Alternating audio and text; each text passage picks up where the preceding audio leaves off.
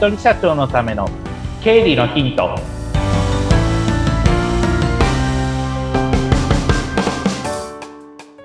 皆さんこんにちは。理財実践塾株式会社の池田孝之です。こんにちは。インタビュアーの水野紅子です。本日もよろしくお願いいたします。お願いしますさあ池田さん前回インボイスのお話でした、はい、もう本当に気になることたくさんあるんですけどもね今日はそこのところを解消していただけるんですよね。はいそうですね、うん、えー、前回インボイスとかまあ大元の消費税の話を簡単に、えー、していきました、はい、で消費税はまあ原則今までは売上年間1000万越してる人がえー、まあ、消費税払う対象だったんですけれども、まあ、インボイスやることによって、もうちょっとその対象、消費税の、えー、課税になる人の対象が広がっていきますよ、みたいな、そんなイメージで、えー、捉えていただければなと思うんですが、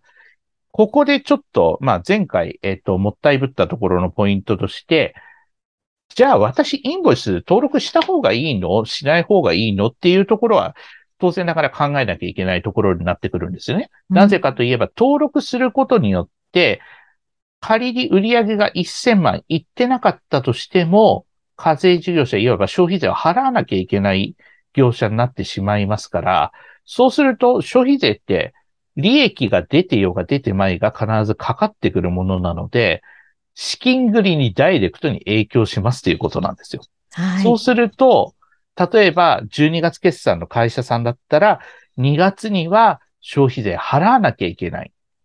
たとえ赤字だったとしても払わなきゃいけないってなると、さあ、資金繰りどういうふうにやるかっていうのは、経営者としてはものすごく神経使わなきゃいけないところになっていきます。じゃあ、私は登録した方がいいのかどうかっていうのを、ちょっと3つの、えー、視点からちょっと考えてみたいと思います。はい。まあ、一番は取引先との兼ね合いです。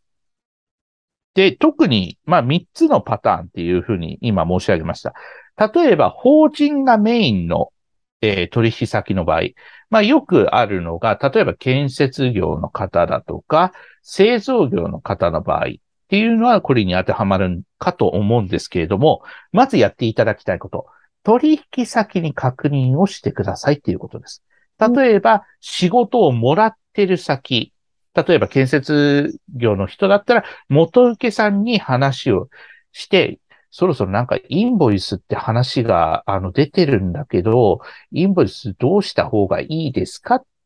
て、まあどうした方がいいですかって言ったら登録しろよっていうふうに多分言われると思うんですけれども、はい、えー、だんだんまあそういった、まあお客さんでもその元請けの方から、まあそろそろちょっとインボイスどうなのみたいなことがちらほら出てきてる感じになってます。うん、まあある建設業の方だったら、その、職方さんといいますか、その、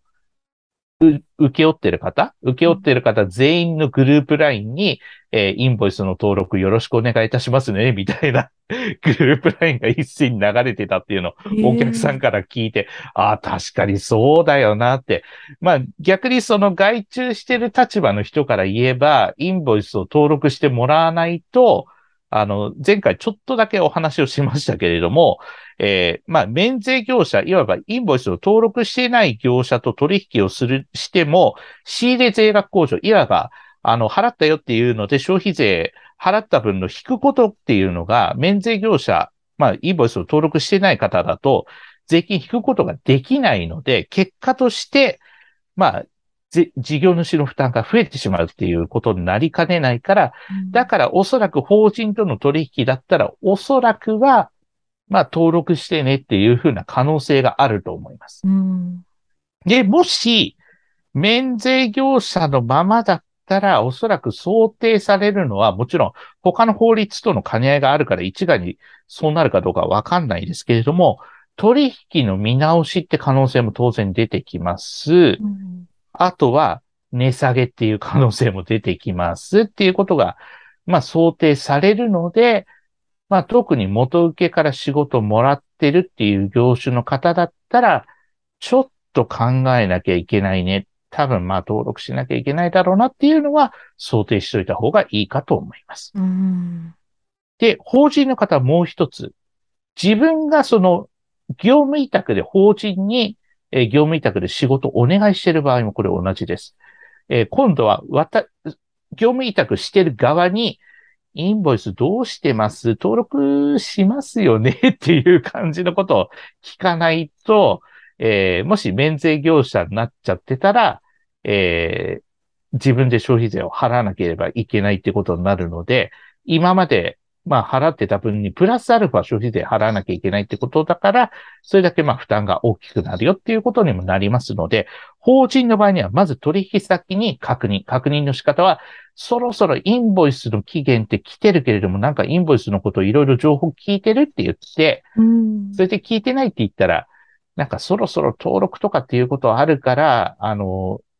他の取引先との兼ね合いも聞いて、あの、やった方がいいいいみたいよって、うちとしてはできれば登録してもらいたいんだよね、みたいな感じのニュアンスで話をして、あとはまあ、あの、元請けさんだったら、わかりました。じゃあ、登録、あの、しますので、引き続き、あの、お仕事の方よろしくお願いします、みたいな、そんな感じになってるかなというふうに思います。うんこれがまず法人メインの場合ですね。はい。で、次が、法人と個人両方お客さんいらっしゃる場合。例えば、えー、まあ、飲食店もそうですし、小売店とかもそうじゃないでしょうかっていう、まあ、事例ですね。その場合には、これはまあ、あの、利用してる方が法人の割合が多いか個人の割合が多いかによってちょっと判断するところは分かれてきますけれども、例えば、法人で、まあ、あの、接待とか、まあ、会食でよく利用しているなんていう場合だったら、やっぱりまあ登録した方がいいのかなっていうことは想定されます。なぜかというと、もしインボイス登録してなかったってなったら、さっきと同じ理由で、あ、ここ登録してないのか。じゃあそうすると消費税、この分、例えば食事して、まあ5人で食事して5万5千円だったっていううちの消費税5千円っていうのは、あ、じゃあこれは消費税の、えー、仕入れ税額控除っていうので引けなくなっちゃうんだな。じゃあ、利用どうしようかなっていうことにもなりかねない。まあ、それが理由で利用を控えるかどうかっていうのはまたちょっと別の話ですけれども、利用をちょっと控えるっていう可能性も出てくるかもしれないよねっていうことは想定されます。なので、まあ、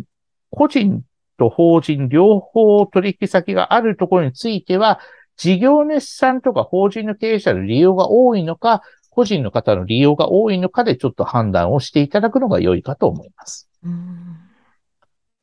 で、もし、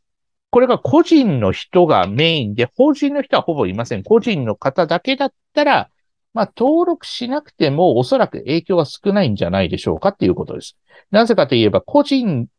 まあ、一個人の人が消費税の納税をするっていうことはありませんのでっていうことが理由です。うん、なので、個人だったら、例えば学習塾の人とかっていうことが例に上がりますかね。あとは、えー、フィットネスで個人、個人のみ相手にしてるフィットネスみたいなこととか、エステとかマッサージとかだったら、まあ、個人の方がメインだと思うので、そういった方だったら、まあ、登録しなくても差し支えないんじゃないでしょうかっていう感じになります。おそうなんですね。うん。うん、そうすると、今言った皆さんの、えっ、ー、と、取引先、これは売上もそうですし、自分が支払う側もそうですけれども、まあ、特に売上ですよね。自分の売上の方が法人がメインなのか、法人個人両方いるのか、個人がメインなのかによって、登録するかどうかっていう判断は、まあ、あの、判断材料の一つになるんじゃないでしょうかっていうところになってきます。で、あとは、まあ、売上がすごく多い先、例えば1000万越してる先と多く取引してるとかだったら、まあ、多分、登録しなきゃいけないかなっていうのは、あの、想定はされると思いますが、まあ、大定の法人メインに取引してるとこだったら、まあ登録するしかないよねっていう風な感じにだんだんなりつつあるかなっていうのは、あの実際のお客さんの話を聞いてて感じることです。うんそうですね。なんとなく今後のこう関係流れに影響出てきそうなんだなっていうのが今すごくひしひしと感じました。ねうん、はい、そうなんですよ。で、もし、じゃあ、登録した場合と登録しなかった場合、それぞれメリット、デメリットあると思うので、私から感じることでお伝えします。で、もし、えー、インボイスの登録をした場合、メリットは何かって言ったら、特にまあこれ法人さん当てはまるかと思うんですけれども、まあ取引の見直しをされずに仕事が今まで通り続けられるってことが一番まあメリットかなというふうに思います。はい。逆にインボイス登録したことによるデメリットといいますか、注意しなければいけない点っていうのは、まず、納税しなければいけない。まあ、消費税前々から納税している方は、まあ、あの、引き続き納税するんですけれども、売上1000万円いってない方にとってみれば、本来消費税納税しなくて済んだんだけれども、インボイスの登録をすることによって、納税の義務が発生するよっていうところ。で、それに付随して事務が煩雑。具体的には、えー、申告書とかを、えー、消費税、消費税用の申告書っていうのも、えー、作らなければいけなくなるよってなると、個人だったら、まあ、個人事業主の方だったら、今までだったら、あの、もう仕事自分一人でできますよって方だったら、国税庁のホームページから自分で入力しちゃって、そのまんま紙で印刷したり e-tax で送ってたってパターン多いと思うんですけれども、消費税ってなるとやはり事務が煩雑プラス計算も煩雑になっていきますので、自分一人で対処できるかってなると、今までよりもハードル上がるのかなっていうことは感じます。うん、そうしたら、もう税理士の先生に、まあ、顧問契約して相談するっていうのが一番いいのかなっていうことは感じます。これはもう事務を、まあ、確実にちゃんと実行できるようにするためっていうところを目的にしてっていうことになります。うん、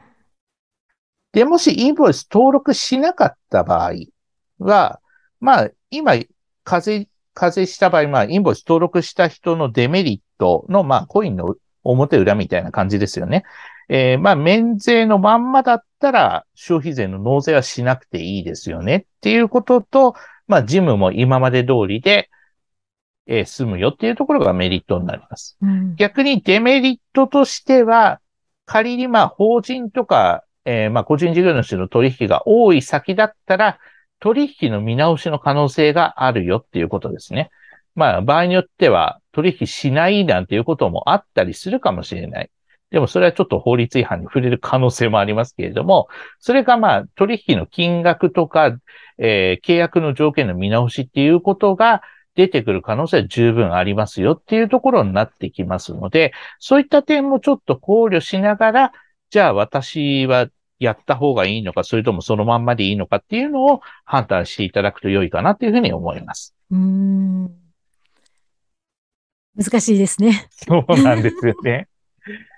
なので、わからない、なんかちょっと、私の場合どうなのがやっぱり一番重要なところだと思いますので、まあ、顧問の先生いらっしゃったら、顧問の先生に聞いていただくのが一番いいかと思います。で、あとは取引先とインボイスについていろいろ話をしていく。登録した方がいいのかな？できればちょっと、本当は登録、本人言えば登録したくないんだけどさ、みたいな、えー、こっちの気持ちも伝えつつ、えー、まあ相談していただくっていう方が良いかと思います。こと消費税のことなので、えー、まあ、顧問の税理士の先生だったり、あとはインボイスのセミナーだったりっていうのが、あの、税務署でも開かれてますし、今だったら商工会議所とかでも開かれてますし、その他、まあ、いろんな、えー、まあ、サイトでそういったインボイスっていうのでセミナー開いておりますので、そちらで、まあ、あの、情報キャッチしていただいて、えー、まあ、最終的に、まあ、税、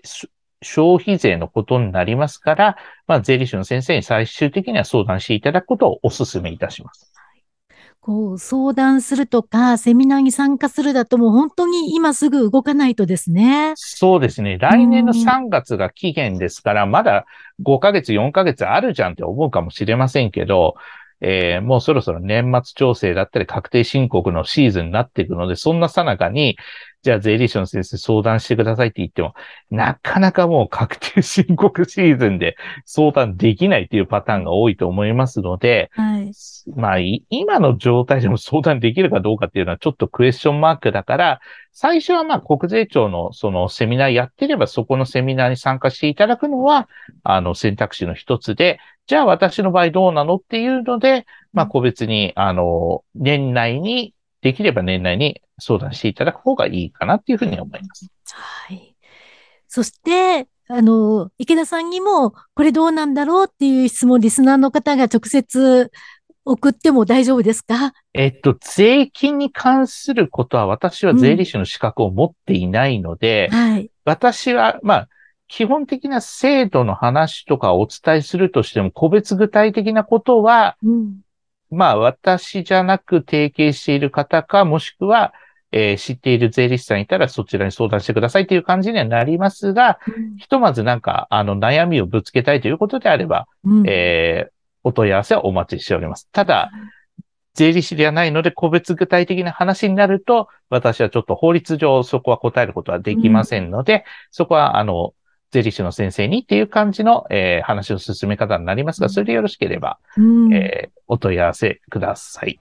とりあえずもうね、どこに相談したらいいかがわからないので、それを教えてっていうのとかね。はい、そうですね。ねはい。はい。池田さんへのお問い合わせは、この番組の説明欄のところに LINE 公式載っておりますからね、はい、ぜひそちらをチェックしてみてください。はい。ということで、本当に今日もね、たくさん貴重な情報ありがとうございました。ありがとうございました。またよろしくお願いします。またよろしくお願いいたします。ありがとうございました。